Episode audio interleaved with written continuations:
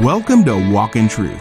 These are the Bible teachings of Pastor Michael Lantz, equipping you to reach out with God's truth to all people and how to apply that truth to today's issues, trends, and culture.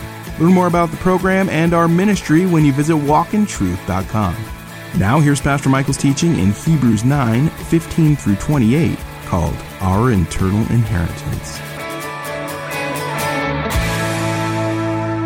We're going to be talking about our eternal inheritance, Hebrews chapter 9, picking it up at verse 15. Once you have it, if you're able, stand with us for the reading of the Word of God. We're going to start at verse 15 and read to the end of the chapter, 15 to 28, Hebrews 9. The writer starts off this way. He says, "For this reason, he, Jesus," Hebrews 9:15, "is the mediator of a new covenant, so that since a death has taken place for the redemption of the transgressions that were committed under the first covenant, those who have been called may receive the promise of the eternal inheritance." That's our title tonight. "For where a covenant is, there must of necessity be the death of the one who made it. For a covenant is valid only when men are dead, for it is never in force while the one who made it lives. Therefore, even the first covenant was not inaugurated without blood. When every commandment had been spoken by Moses to all the people according to the law, he took the blood of calves and the goats with the water and the scarlet wool and hyssop and sprinkled both the book itself and all the people, saying, 'This is the blood of the covenant which God commanded you.' And in the same way, he sprinkled both the tabernacle and all the vessels of the ministry with the blood. And according to the law, one may almost say, 'All things are cleansed with blood, and without the shedding of blood there is no forgiveness.' Therefore, it was necessary for the copies of the things in the heavens to be cleansed with these, but the heavenly things themselves with better sacrifices than these.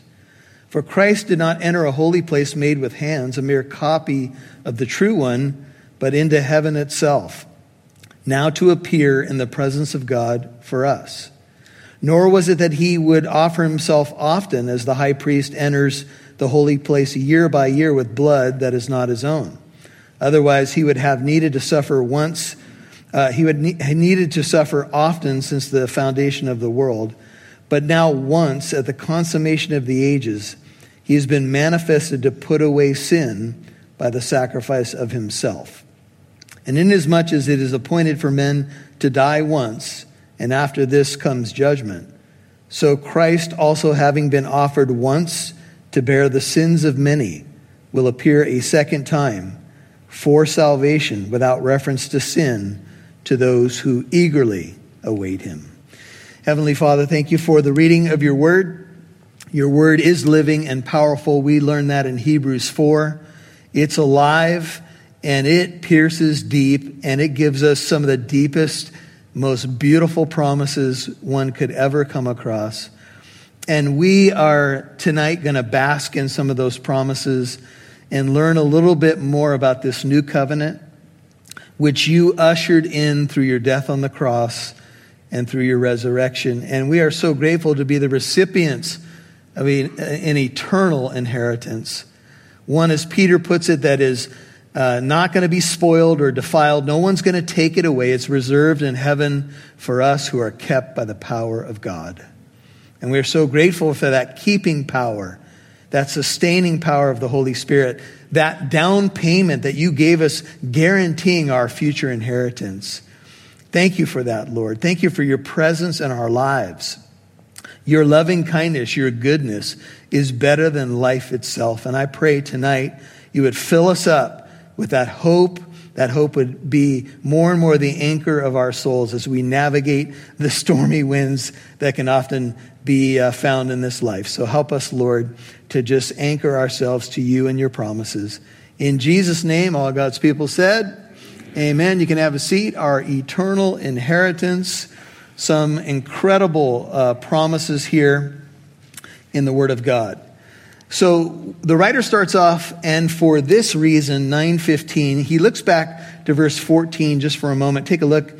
He says, moving from the lesser to the greater, from the first to the second covenant, how much more will the blood of Christ, Hebrews 9:14, who through the eternal Spirit offered himself without blemish to God, here's the beauty of it, cleanse your conscience, that was our message last time, from dead works to serve the living God.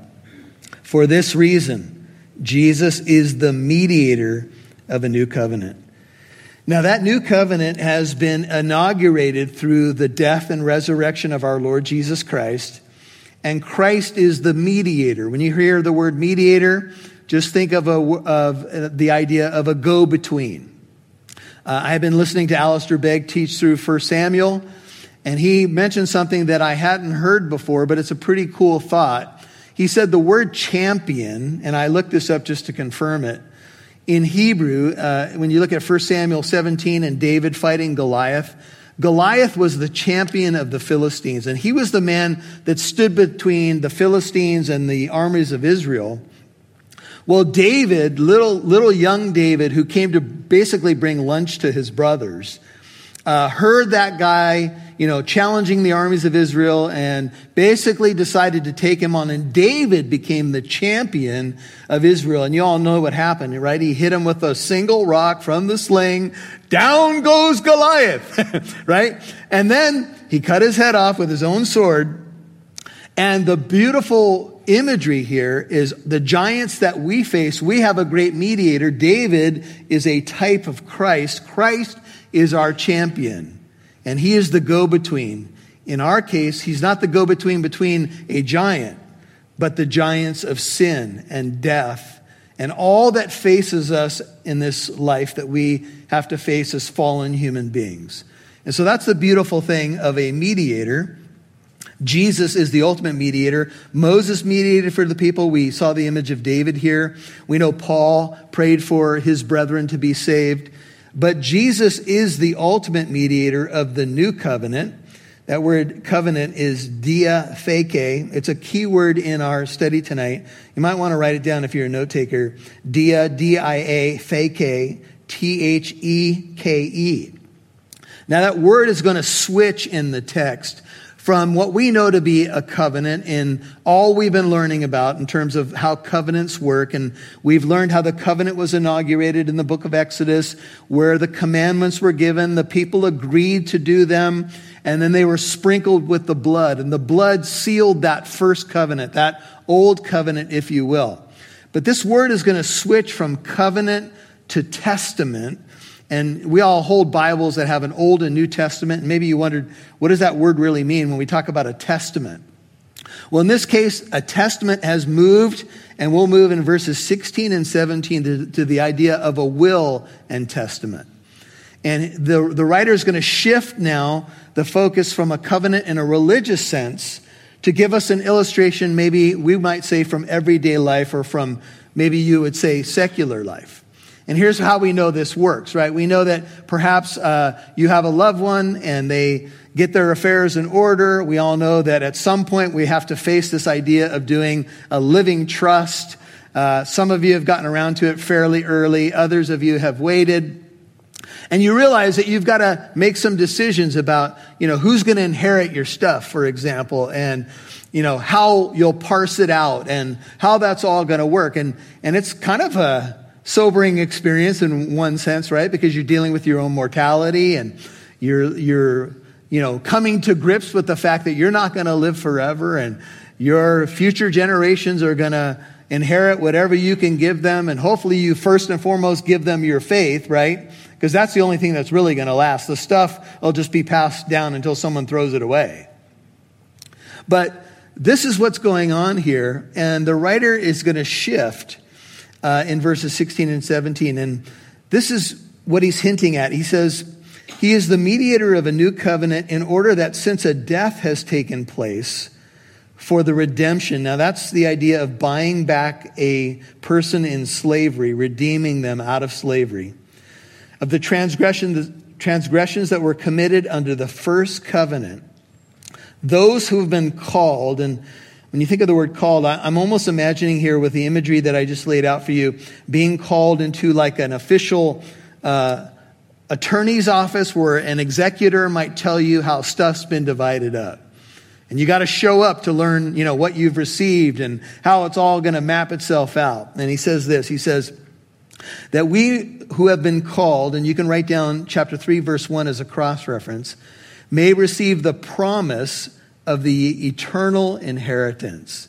So in this, image here of maybe a disbursement meeting that might take place, we would find out what the inheritance may be. We know it's eternal in quantity and quality, and it is to those who have been called who are going to receive it. Now, the called would include, look at the middle of verse 15 or the latter part, those who were under the first covenant. And maybe you have a question like many people do.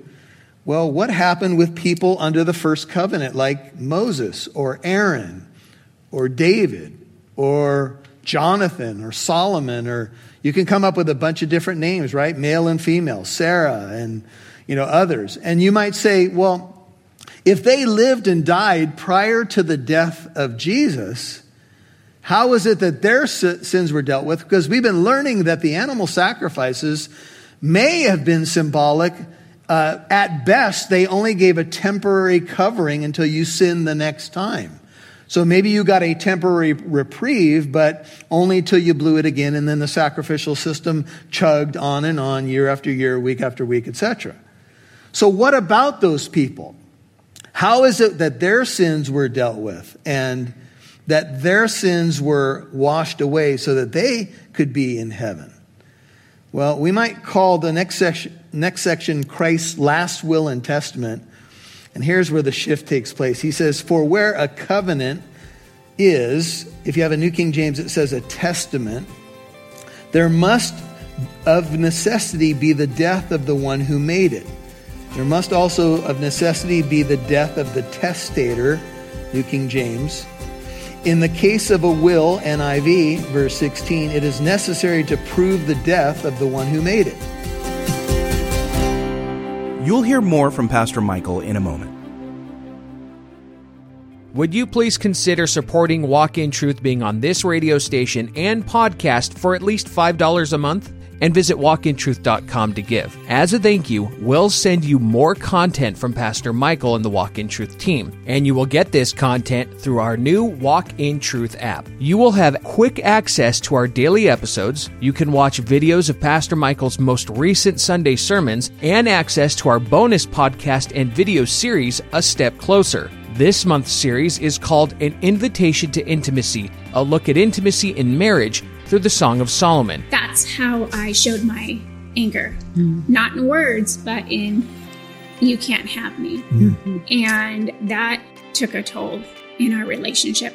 Even for me, in a church that didn't shy away from it, it wasn't talked about a ton, but I remember getting married and my wife and I being like, this is weird. Like, so it's good now, I guess. And there was infidelity, just a lot of financial issues, all those things that make the top list of yes. Why a marriage is hard. The Lord's given us all things to enjoy, the scriptures say, and freedom is a big word as a Christian. Yeah. And unfortunately, what's happened in the church is that the church has not always sent a message that we're supposed to enjoy life and be free. Yeah. We've put a lot of unnecessary weights on people. All this and more is available to you on our new Walk in Truth app as a thank you for your financial gift.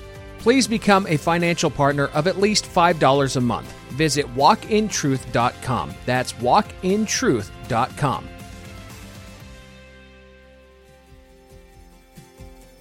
We'd love to see who's listening, so please connect with us on Facebook, Twitter, or Instagram. Just do a search for Walk in Truth Show. Now, back to Pastor Michael Lantz right here on Walk in Truth. You can come up with a bunch of different names, right? Male and female, Sarah and, others. And you might say, well, if they lived and died prior to the death of Jesus, how is it that their sins were dealt with? Because we've been learning that the animal sacrifices may have been symbolic. At best, they only gave a temporary covering until you sin the next time. So maybe you got a temporary reprieve, but only till you blew it again, and then the sacrificial system chugged on and on, year after year, week after week, etc. So what about those people? How is it that their sins were dealt with and that their sins were washed away so that they could be in heaven? Well, we might call the next section Christ's last will and testament. And here's where the shift takes place. He says, for where a covenant is, if you have a New King James, it says a testament, there must of necessity be the death of the one who made it. There must also of necessity be the death of the testator, New King James. In the case of a will, NIV, verse 16, it is necessary to prove the death of the one who made it.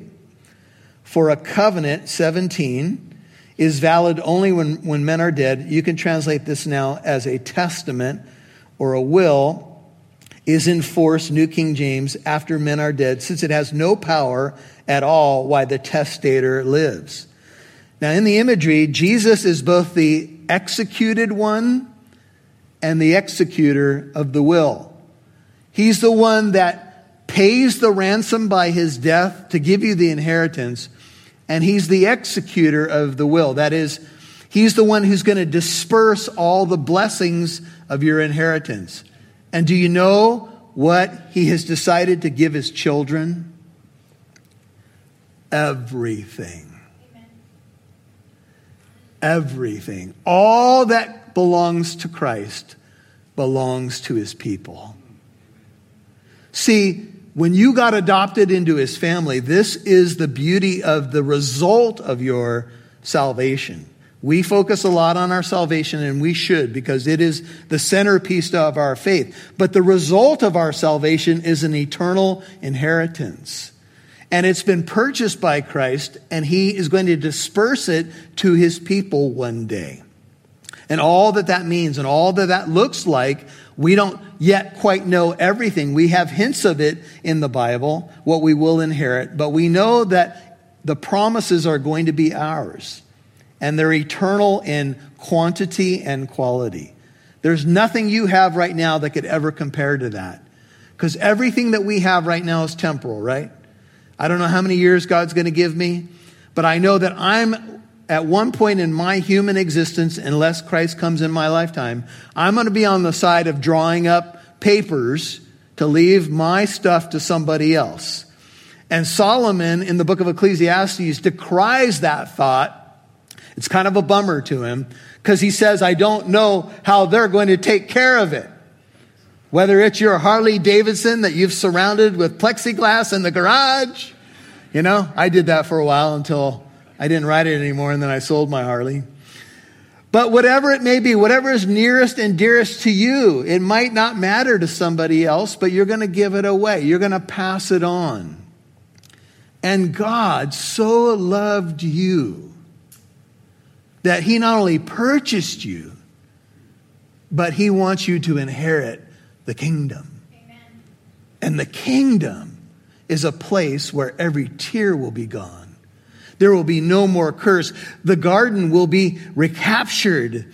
I told you I taught a class for 4th, 5th, and 6th graders, and I was talking about some of these images, and I was at a public school, which is what Bible Release Time is doing, going into public schools, and keep that in prayer, and maybe you want to be part of that. We've got the bus. You've seen the bus out here, right? And I taught this idea that, you know, it's going to be Eden recaptured in the new Jerusalem and the new heavens and new earth, and one of the students there, I think it was a 4th or 5th grader, said, Pastor Michael, I just have one question. Are we going to be naked?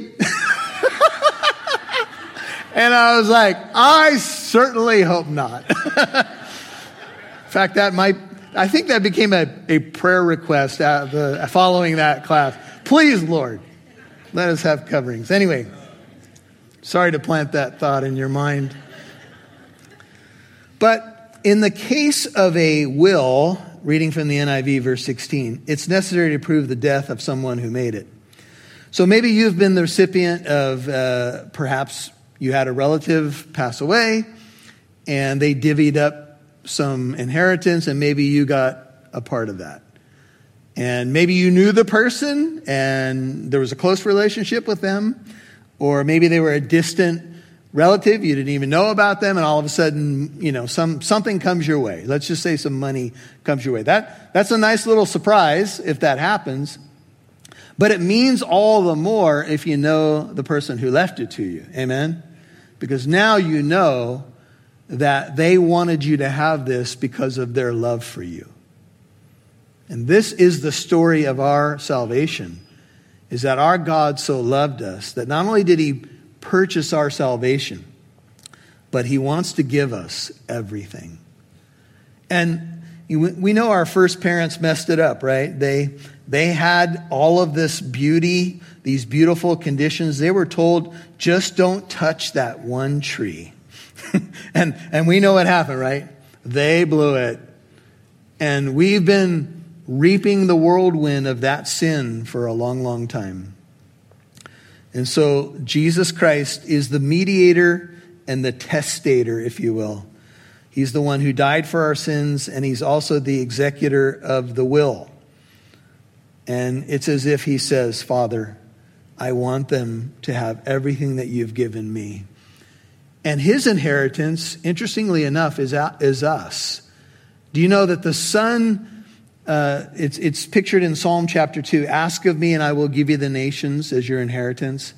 The Son, Christ, is given us as his inheritance.